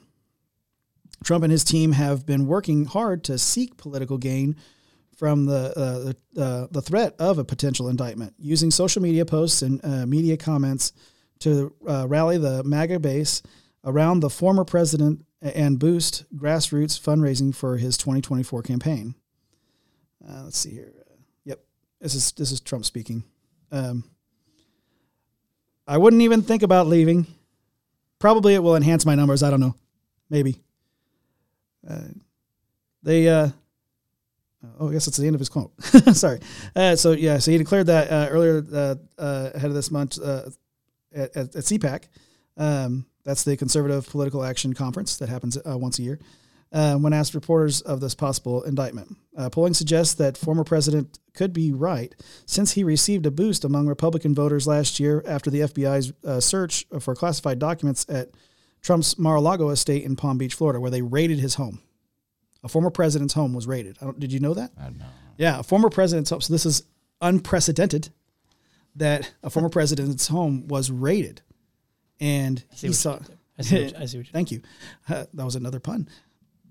Austin's quiet. You missed it. you missed it.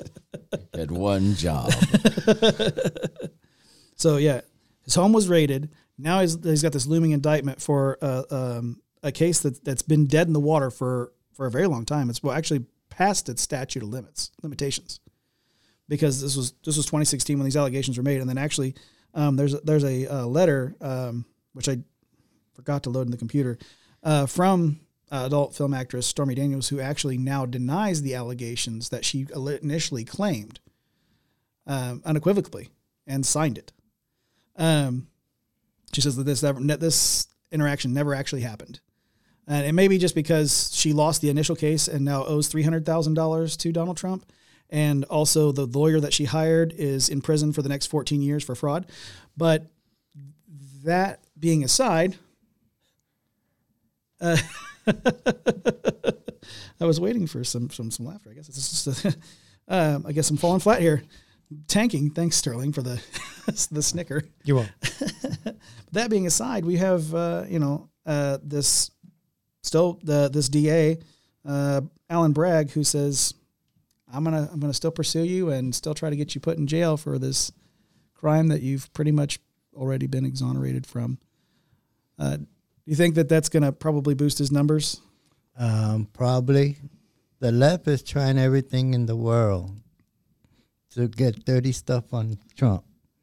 They're trying to keep him out so he won't run for president because they got a feeling that he might win. So they're trying to find all kinds of dirty stuff to put on him to keep him from running, trying to get him in jail, thinking that that might stop him, but I don't think it, it will stop him. I think it might make him be better Yeah, and, and run and become president. maybe if they put him in, if they if they do put him in jail, he'll, he'll, he'll tell because they'll tell everybody, uh, I'm, I'm gonna I'm gonna do jail the best. No one does jail better than me. They, they, they tell me they tell me they say they say Mr. President, you're gonna go to jail and you're gonna do better than anyone's ever done jail before. And They won't show the other cells. They won't show yeah, 'em. they, they won't turn the cameras around. They're fake news. They won't show the other cells. They're actually clapping for me in here. Um, Or maybe I might get more voters while I'm in jail. he'll rally up the base in there. Yeah. Get all the prisoners to vote. Just preach to the prisoners. Uh, well, and he might say, uh, uh, well, well, while he's in jail, he's going to write those letters from Trump. You know, he'd be like, "Dear George Soros, save your money. I'm coming in 2024. There's nothing you can do. Believe me." Uh, uh, we're still looking for those comments, by the way. I, want, I wanted to make sure that that was like that becomes like a regular segment.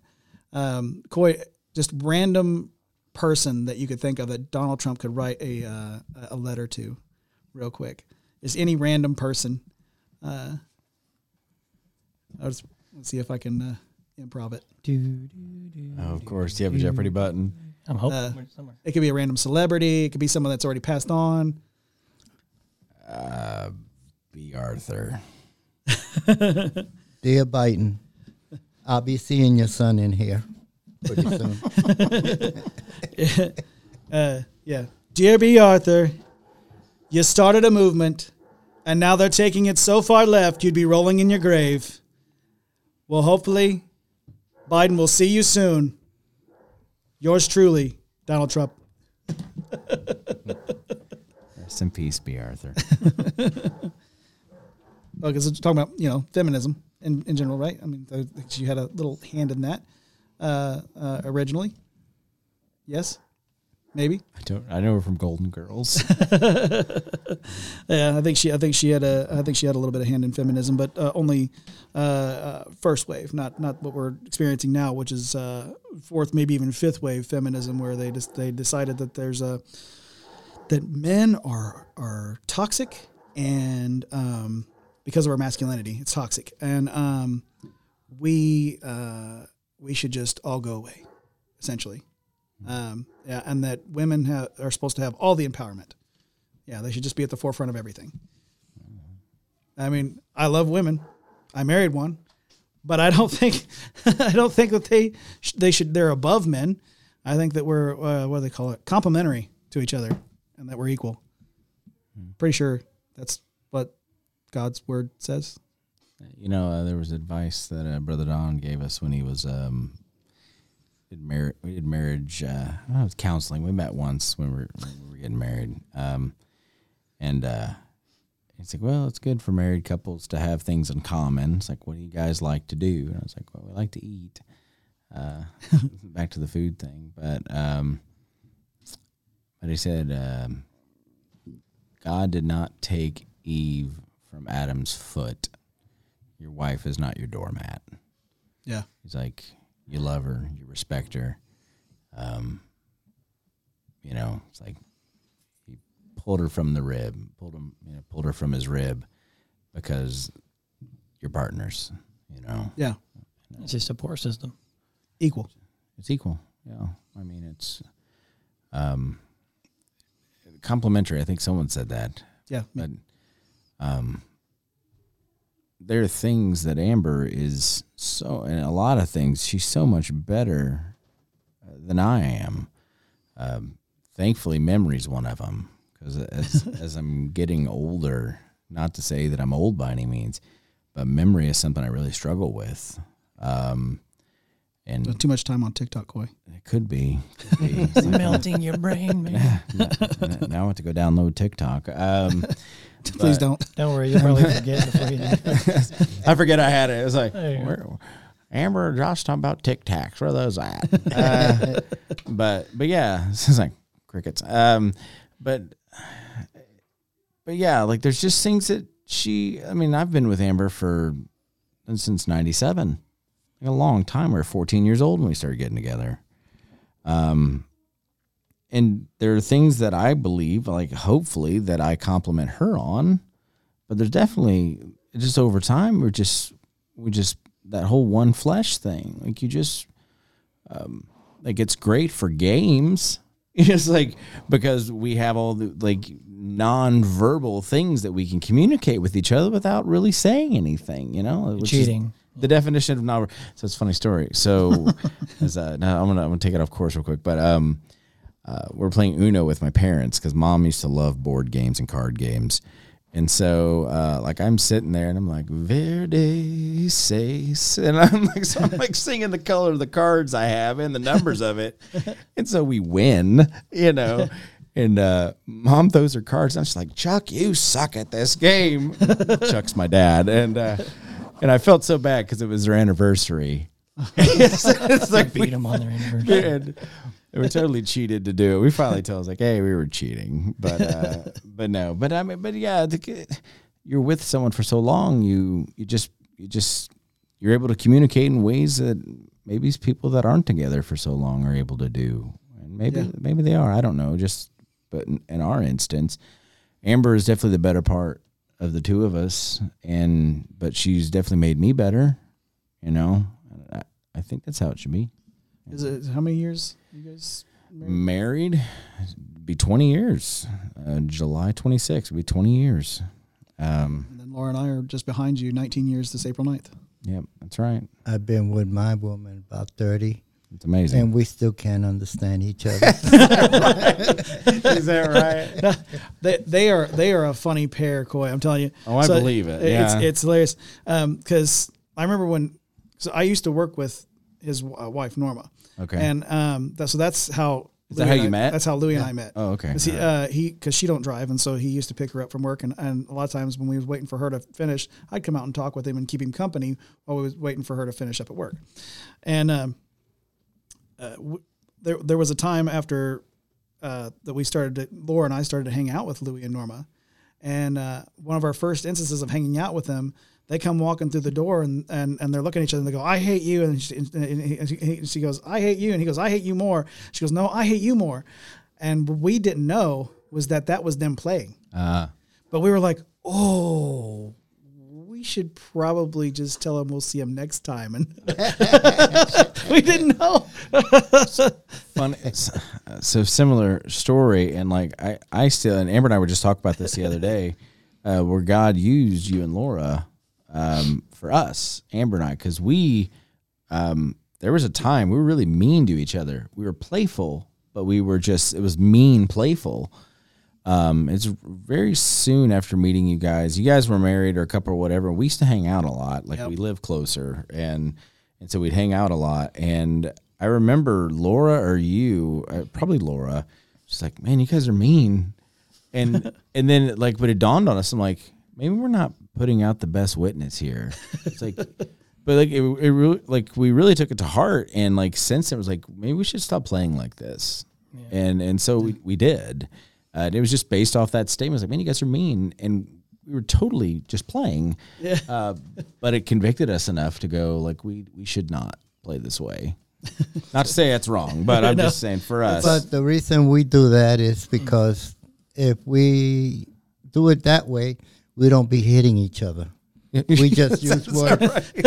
we just use words, you know. Like, oh, Use your words. this and that, Indirectly you know. attacking each other, but directly attacking each Yeah. other. Very, very passive aggressive, uh, Yeah. direct. Me and her never hit each other, that sounds good. but um, we do say "I hate you" or she says "I hate you," but we Yeah. don't hold a grudge with each other. That's the big. next day we forget about it. Yeah. What's the, what's the, don't let the sun set on your anger. Right. Yeah, and that's that was advice my dad gave me when I got married. It's like don't go to bed angry, You want to and I've tried Yeah. to keep that. talk about the elephant in the room? Yeah. Oh, uh, so Yo, where's the button? well, not only that, but um, they are signalists heavy over there in the producer's desk because we are at time where where we we have. I Are we over? I think We're we're past time. yeah. Way past? Eight minutes. Ain't that big. Oh, deal. eight can- minutes. Eight minutes out of that. We're good. Are you gonna edit it down to where it Uh, just yeah, cuts I know. off? I- Yeah. Well, I got to whittle out some stuff from Audio Austin over there. So, uh, I gotcha. I'd keep him in. I've enjoyed you this evening, so that's okay. Um, our, our viewers will now know that I had to edit out something from Austin. Wait, Austin Yeah. Yeah, spelled with an, spelled with an A. Yeah, with it, Austin with O S that's it. You got it. T R I C H three C's and a Q. Thrieve. Okay. Uh, so yeah, let's go ahead and bring this home. So Coy, the way we normally, uh, uh, you've seen the show before, but uh, just to give you a run, real quick rundown. Uh, Okay, yeah, Put me on. Yeah. Yeah, uh, we go ahead and do a closing prayer. It's usually by the person who brought the message, and then I do uh, an outro of each of the introductions, uh, basically an inverse Inverse. of the way we started. The word of the day, kids, is inverse. Imagine. You need a chime at that point. But, uh, no, every time we say inverse, you scream at top of your lungs. Pee Wee Herman. Yeah, inverse. just spiked. so you have to do clipping control on the audio too. oh, Pee Wee. Okay, All right, so we're, we're uh, shut down. now. from Pee Wee to prayer. Pee Wee to prayer. Uh, uh, let, us pray for Paul Reubens. All right, uh, Father, thank you uh, just for being able to hang out and to just um, have merriment and joy and to have conversation and. Uh, Lord, I just uh, thank you for these uh, people in this room and pray that you just allow us to get home safely, for Josh to get upstairs safely, and Uh, Lord, yeah, we just pray your blessing on us throughout the week uh, and allow us to keep our minds focused on you. Uh, Lord, commit to our hearts to challenge us to spend time with you this week and in the following weeks, even if we just carve out seven minutes a day, Lord, to go, I'm going to be still before you to know that you are God. We pray and we ask this in Jesus' name. Amen. Amen. You're not going to make it up the stairs, Josh? Well, like I was like, uh, give us traveling mercies, and Josh is like, ah, just let him get upstairs, Lord. I was like, I mean, as you know, Sterling, stairs can be a challenge for me. Yes. Um, I twisted So my can ankle off the, curbs. You know? Uh, off the front porch. so it was a Holy Spirit led prayer. It's like pray for him; he might fall. yeah, I need it. So when you said that, I was like, oh, thank you. Like In my mind, I had no idea. yeah. but God knew. See, God's a comedian too. Um, God is funny. Yeah. so that uh, the, that was the man that brought the message this week, Mr. Coy Hutcherson. Thank you for joining us. Thank you, Austin. And Thank you. was that Austin that did that? Was it Austin? That's Austin, I think. Spelled with Yeah. an O this time. Austin Oh. with a Q. Austin, He's walking away. is- Austin has left the building. Good Elvis reference there. Thank you. And then uh, next to uh, Coy, we have our perfect producer, Mr. Sterling Metcalf Allen. Thanks for having me. Appreciate it. Thank you for coming. No problem. Uh, and and uh, Alan, if you're listening, we see you. Yeah. What happened? Anyway, I called you. No. A couple times. yeah. Whatever, dude. Um, across from him, the host of Rodriguez Rants, Louis Rodriguez. Thank you for having me. I'm Thank gonna, you for I'm coming. gonna clap for Louis. Yeah. I've enjoyed Louis and Sterling. I'll clap for Sterling too. No claps for me though. Uh, Get off the stage. I might not make it up the stairs. Crickets. and uh, I've been your host, reminding uh, name name's Joshua Cummins. By the way, I don't know if you know this, but the name's Joshua Cummins, reminding you to have a phenomenal week and to stay in trouble.